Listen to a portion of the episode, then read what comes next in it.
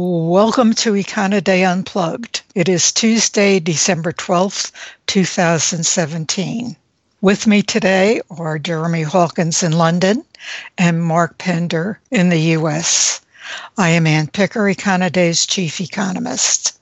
Mark, let's start with you because undoubtedly of the four central bank meetings this week, all important, the Fed probably stands head and shoulders above it.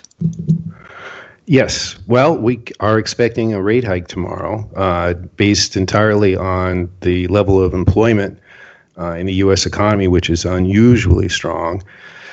We had uh, last week. We had the employment report where we had a 228,000 rise in non-farm payrolls, and that's a very large number. Uh, and uh, that is uh, kind of coming out of those hurricane effects. So we're back on track, but it's soaking up available labor and uh, the employment rate's very uh, unemployment rate's very low at 4.1 percent. So that is the real uh, crux of the issue is uh, spare capacity right now uh, for labor, and without that, we'll uh, we're looking at. I guess an inflationary, by theory, an inflationary fa- flashpoint um, so really, the Fed really has no uh, alternative but to begin raising rates, which is interesting, because, of course, because it's working at cross purposes right now with the administration, or at least with the government, which uh, appears perhaps that we're going to get a tax cut, which will be a, a, stimulus at the same time that the Federal Reserve is withdrawing stimulus. So that's an interesting uh, separation right now uh, as far as policy goes. Uh, yesterday, that was uh, Monday, December 11th we had the JOLTS report uh, and job openings in that report continue to lead uh, hiring by a significant degree and uh, are again uh, strong evidence, and, and the Fed looks closely at the JOLTS report, uh, very, very strong evidence of the risk of overheating, which I may also uh, I'd like to point out is what the Federal Reserve's Beige Book has been pointing out the last uh, couple of uh, reports that business expansion is being limited by the unavailability of labor. And we're also seeing that in some of the regional surveys, such as the Philadelphia Fed, where um, employment just can't uh, uh, just can't keep up. They just can't find the people. So that's going to raise demand for immigrants. That's going to uh, uh, raise demand for higher wages. And um, it's going to try to draw in whatever discouraged work, uh, discouraged workers uh, remain from from the last financial crisis. Mark, what happened into the um, sort of the earnings wages side of the last employment report? Did that accelerate as well? No, uh, it, uh, did not. Uh, it uh, it did a little bit. We had a 0.2 percent rise on a monthly basis, which isn't really all that hot at all. Actually, that's very modest, moderate. The uh, year-on-year rate did climb slightly, but it's kind of uh, very very flat at 2.5 percent. But we had seen. some significant gains back in um, July and back in September, but it really hasn't kept pace. But uh, today, uh, which is Tuesday, we had the producer price report, and uh, although wages aren't tracked in there, there are definitely signs of, of uh, um, percolating pressure at, at the wholesale level of inflation. It's nothing alarming, but it uh, it is definitely tangible. And uh, what we'll see tomorrow with the consumer price report, the uh, Econoday expectations aren't really looking for too much for the core, and only another 0.2 percent monthly gain.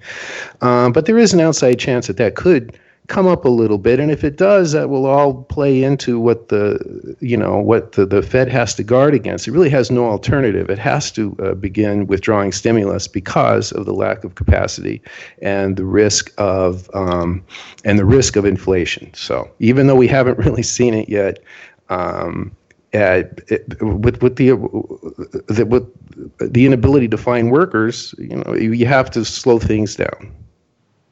Mark Mm-hmm. Uh, tomorrow is Janet Yellen's last press conference. Mm-hmm. It's also the quarterly uh, Fed uh, forecasts Forecast. for growth uh and the like. Uh-huh. Um, people are sort of split as to whether anything worthwhile in terms of policy going ahead will come out of the press conference because it's Janet's last one. Mm. Uh, but Powell is on the board, so mm-hmm. I I can't help but feel that there might be something important there because he will have his input into the whatever is said at that report at that press conference. Well, it will be interesting to to see uh, Yellen's final um, uh, final conference. And uh, though Yellen is a Democrat and Powell is a Republican, um, this Federal Reserve doesn't look to be too politically swayed. Maybe it may be swayed. If it's swayed at all, it, it would be swayed, I think, in regulation and the administration's desire to ease um, uh, rules on banking. But as far as monetary policy goes, I don't think Powell has shown any in, any inclination or any uh, separation at all from, even though he's a Republican, uh, from Janet Yellen. So I presume, and I think we should expect uh, a steady uh, uh, extension of uh, modest rate increases, uh, perhaps in, in, the range of three, uh, penciled in for uh, next year. And it's also interesting, we're going to get the quarterly FOMC uh, economic forecasts, and whether or not, even though th- this tax stimulus program hasn't been passed, and there's no guarantee that it will, it, it probably will be, or, uh, some, or, or something will be. it'll be interesting to see if those aren't nudged up a bit, GDP, for instance, on those forecasts. So there'll be pl- plenty of uh, interesting things to see. But I think as far as what the Fed wants, they want um, steady as she goes, uh, no surprises. Uh, continuing withdrawal of stimulus, both for rates and, of course, they're unwinding their balance sheet at the same time. Thanks, Mark. Jeremy, you have a big Thursday. Three of the four central banks' announcements occur on your turf Thursday. Yep, Super Thursday over here. Well, that's probably sort of stressing it a little bit too much since it's likely to be something of a damp squib, I suspect, as far as financial markets concerned. As mentioned, we've got the European Central Bank, Bank of England, and the Swiss National Bank all be announcing their policy updates. Um, but in practice, it's unlikely we'll really see anything um, the Bank of England, the ECB have either announced or indeed initiated their policy changes in the last couple of months. And the Swiss National Bank, even if they wanted to tighten policy, which I'm quite sure at this stage they don't, would be loath to do so at this stage simply because they'd be worried about the impact on the Swiss franc. So, what to look out for amongst the list lot? Because clearly there's still some potential that we could get something said at these meetings which cause asset prices to move. For the ECB, well, there are going to be a lot of smiley faces around the council table. I think, in respect of you know, what's been a surprisingly strong economic recovery so far this year. But of course, we've still got this frustratingly low underlying inflation profile, and that's probably going to mean another relatively dovish statement from Draghi, in part, no doubt, aimed at stopping additional euro appreciation. So, really expect uh, no change in the quantitative uh, easing program, which they they updated just a couple of months ago. Um, certainly, no change in interest rates through at least September 2018 in the eurozone area. And indeed, I expect the, the forward guidance to remain exactly the same as well. The thing to watch then will probably be the new economic forecasts. Um, so the Fed will be updating theirs this week. The ECB will be updating their projections on Thursday as well. Chances are we'll see a more robust uh, real GDP projection. But the key, in many ways, to market reaction, I think, will be what they do with inflation. Were they to raise the inflation profile, and to be honest, there's no real reason why they should, at least to any significant extent, that's going to have those members of the council who really wanted to see a, a definitive closing date for the quantitative easing program next year. They didn't get it, of course, but that's that's what they wanted. If they were to see the inflation projections being raised, then they're going to start becoming more vocal about having some kind of definitive end um, once we get into 2018 for the quantitative easing program. Bank of England, well, say they've just hiked interest rates in November, so to all intents and purposes, that's that's a done deal. We certainly won't see anything coming out of them as far as Thursday is concerned. And indeed, given the ongoing uncertainty about Brexit, notwithstanding the supposed breakthrough negotiations last week, chances are UK interest rates could also be on hold for some considerable time too. Um, the other one of interest would be the Swiss National Bank.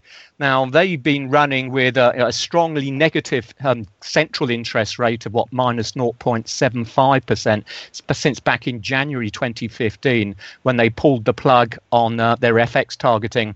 They used to have a floor of 120 Swiss francs uh, versus the euro. Um, but over the course of what the last six months or so, we've seen the real economy starting to improve, and inflation as of November, although it was only 0.8%, that moved up to a six-year high. So certainly in terms of the overall economic conditions in Switzerland, they are looking more favourable. However, the key to this is to understand where the improvement's coming from. And so if you look at the breakdown of the latest inflation figures, okay, so headline inflation on the CPI is running at 0.8%, but within that, domestic inflation is just 0.3. And the only reason we're up to 2 point, uh, so up to 0.8 on the headline figure is because imported inflation uh, moved up to 2.2%. Now, the, the weaker Swiss franc has helped exports, so it's boosted inflation. So, really, you know, the progress the SNB's seen since its last meeting has been largely due to exchange rate weakness. So, the last thing they can afford to do on Thursday is to come out and do anything which would cause investors to regard the Swiss franc more attractively. They really want to see the Swiss franc continuing to weaken. And to be fair to them, they've actually made a pretty good job of that so far. Uh, the has lost about seven percent against the euro since um, since the middle of this year. Um, if they can continue to see that, we'll see it back above this 120 euro Swiss target base they used to have a few years ago, and that's going to be a real result for them. So I think, as far as they're concerned, no change in policy, and very much another you know, reaffirmation of their commitment to intervene to prevent additional Swiss franc appreciation if needs be. Jeremy. Um, yep. I have a question on those uh, uh, inflation rates. Were those uh, uh annual rates? Uh, no point... for, for, Switzerland, yeah, 0.8% uh, year on year. So that's yeah, so that's very very low. It is. I mean, for a long time, Swiss inflation was negative, and it's only been this year when it's finally dragged itself back into positive territory, um, and that's largely been due to you know, the well, the relative rally we've had in the oil market. So domestic inflation in Switzerland, to all intents and purpose, really is still zero, and that's why they're that's why they're very keen to see the Swiss franc continue to weaken. Do you think uh, asset prices are going to play in any of these um, uh, banking issues? And here we're talking about stock market. We're also talking about Bitcoin. We're also talking indirectly about these enormous confidence readings, both here and in Europe. Um, how does that? How is that going to play? Is this a topic that's going to to, to come up? Uh, and, and what do you think?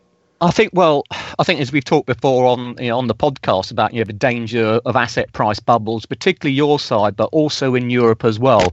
I don't think over here perhaps you know the, movement's been as strong, so perhaps the worries aren't as great.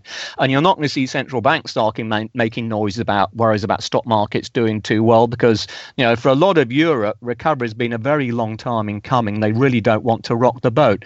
Nonetheless, I think as things currently go, they're hoping that you know the improvement we've seen in wealth for most household sectors across the major European countries is going to translate into higher consumer spending. And that's what they need because, you know, although that, there hasn't been a massive impetus from what's been happening stateside to bolster the eurozone economy. It has been important, and it's certainly been uh, you know the rally in asset prices on your side of the pond, which has triggered the up move we've had in Europe. So I think they'll be looking for what we've had so far, just to help to cement what has been you know, a relatively decent improvement in the economic state this year. And how is available labor right now in Europe? Well, of course, we're still running, well, Eurozone's running with an employment rate which is only just shy of 9%. So it's come down quite a long way over the course of the last several years, but it's still historically speaking high. So it's not the same kind of pressure on capacity that you have your side. And again, that's very much reflected in, yeah, say, Eurozone wage growth, is which is what, running about 1.5% year on year at the moment. Thanks, guys. Until next week.